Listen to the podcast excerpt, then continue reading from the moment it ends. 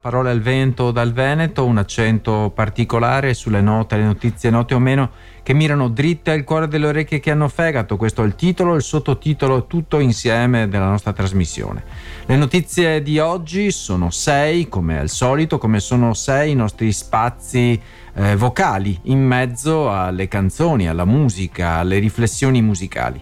E oggi ci concentreremo sul, sull'Iran, su questa eh, lotta che le donne stanno facendo per portare avanti i loro diritti. E quindi le indomabili in Iran avranno tre puntate una dopo l'altra intervallate come dicevo dalla musica dalla musica di RWS poi eh, ci occuperemo di una sentenza che è stata data in merito a un'occasione uh, di violenza tra un perpetrata da un marito nei confronti della moglie il giudice ha detto che è un fatto culturale.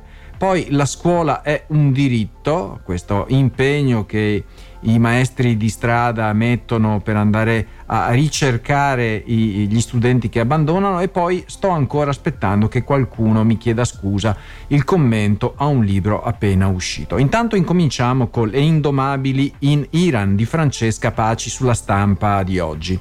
Eh, la prima parte ha a che fare con Masha Yazdani. Non preoccupatevi per me, questa è una battaglia e nel nome di mio figlio la combatterò fino alla morte. Queste sono le, le parole coraggiose di Masha Yazdani, pronunciate a cinque giorni dall'anniversario dell'assassino di un'altra Masha, Masha Amini, una giovane donna che è diventata un simbolo di libertà in Iran.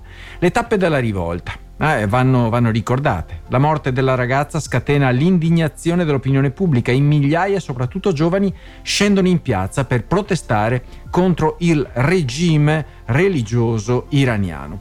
Masha Yazdani è, è stata arrestata due settimane fa a Sari semplicemente perché è la madre dello studente ventenne Mohammad Yavad Zahedi, una delle prime vittime della rivoluzione. Donna, vita, libertà eh, il suo figlio Mohammed è stato ucciso dalla polizia religiosa il 22 settembre 2022 durante una manifestazione per l'emancipazione delle ragazze eh, iraniane. Ma la sua presenza continua a minacciare il regime come se fosse ancora vivo.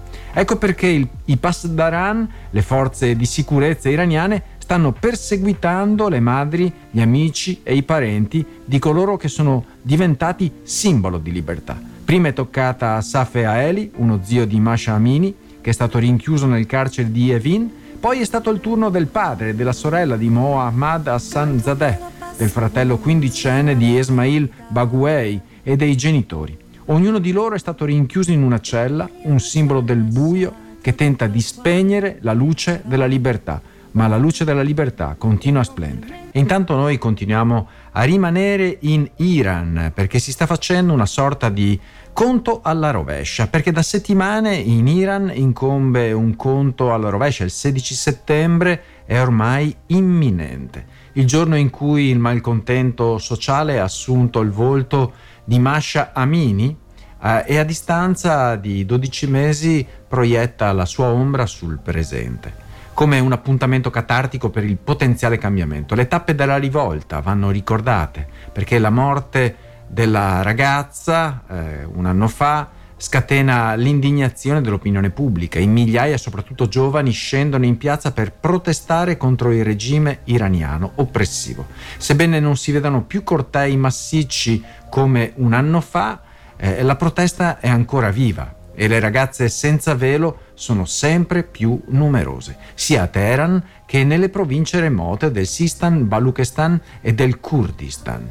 La teocrazia sta stringendo il paese eh, in una morsa duplice. Da un lato c'è il pugno di ferro della Repubblica Islamica con esecuzioni, eh, leggi, leggi più severe sull'abbigliamento islamico da indossare e restrizioni, sempre più restrizioni per le donne.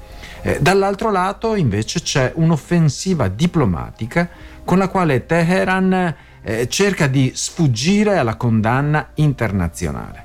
Eh, tuttavia, ecco, nonostante il governo cerchi di soffocare le voci e di negare eh, eh, l'acqua addirittura alle regioni che si dimostrano ribelli ai, insomma, ai, alle direttive governative, sembra che la terra continui a tremare. Dunque eh, questo conto alla rovescia, questo countdown eh, in Iran eh, continua a a bollire sotto, sotto traccia, malgrado le repressioni, le donne, e non solo le donne, perché molti uomini, molti giovani eh, lottano assieme a loro affinché possano manifestare il loro diritto di esistere, di esistere come esseri umani e non come oggetti. Mi sembra che sia un tema sul quale e eh, per il quale lasciare molto spazio eh, per far sì che la massa critica anche in Occidente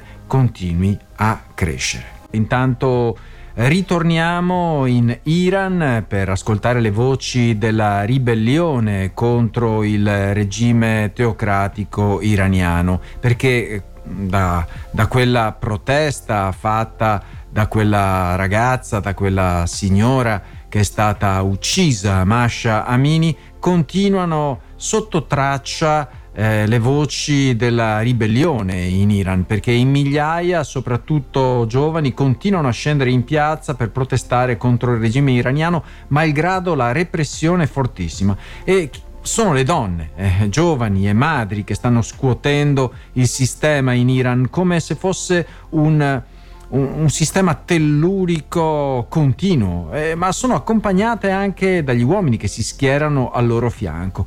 Persone come la giornalista 23enne Nazila Maruflan, che è stata arrestata e rilasciata per mesi dopo aver eh, intervistato il padre di Masha Amini, ma ora è di nuovo in carcere dove ha iniziato uno sciopero della fame e ha denunciato di essere stata stuprata dalle forze di sicurezza. Vergognoso e Susan Eid Mohammed Zadegan, rapita dai Pasdaran a causa della sua disubbidienza e della sua fede Bahá'í, una delle minoranze più perseguitate in Iran. No? Ci sono uomini come Mehdi Yarrai, il musicista 41enne che canta l'epopea delle donne libere della sua terra ed è stato accusato di sfidare la morale e i costumi della società islamica con le sue canzoni. Le parole di queste persone segnano il ritmo del countdown nelle clip delle ragazze che ballano sulle note Ro Sarito.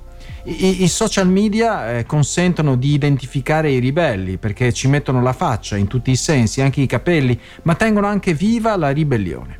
Eh, nonostante i crimini commessi dal regime, tra cui l'assassinio di manifestanti e lo stupro delle detenute, la lotta per la libertà in Iran continua, cari amici di RWS. Si spera, si spera tutti che un giorno le più alte cariche del paese siano portate davanti a un tribunale internazionale per rispondere delle loro azioni, ma eh, chissà se succederà.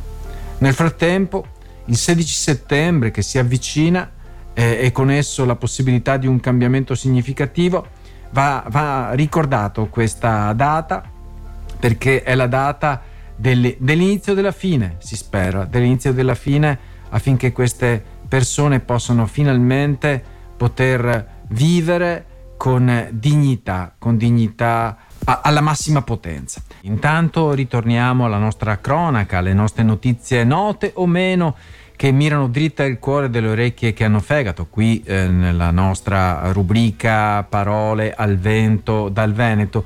E eh, siamo stati scossi come molti altri, eh, pur non conoscendo completamente le motivazioni che hanno spinto il giudice ad esprimersi in questo modo, però eh, un, un, uomo eh, ha maltrattato sua moglie da diverso tempo e, e, il PM chiede l'assoluzione perché il suo, il suo modo di fare, il modo di questa persona è un fatto culturale. È un articolo di Salvatore Montillo della stampa di oggi eh, che io provo a leggere in diagonale. Eh, beh, perché le, le violenze e i maltrattamenti a discapito della moglie non vanno puniti se questi fanno parte dell'impianto culturale del paese d'origine del marito. Questa è la motivazione del PM. Eh, il senso delle conclusioni scritte appunto dal pubblico ministero di Brescia Antonio Bassolino che ha chiesto l'assoluzione per un uomo del Bangladesh residente a Milano, denunciato nel 2019 per maltrattamenti e violenza sessuale eh, da quella che oggi è la sua ex moglie, nonché cugina, 27 anni, nata in Bangladesh ma residente lei in provincia di Brescia eh, dall'età di 4 anni eh, virgolette, eh, i contegni di, comprens- di, compressione delle libertà morali e materiali della parte offesa da parte dell'odierno imputato, scrive il PM, sono il frutto dell'impianto culturale e non della sua coscienza e volontà di annichilire e svilire la coniuge per conseguire la supremazia sulla medesima. Quindi le offese, le minacce, gli anni trascorsi segregata in casa con le sue due bambine, gli schiaffi, eh, rientrerebbero cioè nel campo dei reati culturalmente orientati, ragion per cui l'uomo va assolto. Ancora virgolette, la disparità tra l'uomo e la donna, scrive il PM, è un portato della sua cultura che la medesima parte offesa aveva persino accettato in origine. Come dire, sapevi che le cose stavano così, adesso non puoi ribellarti.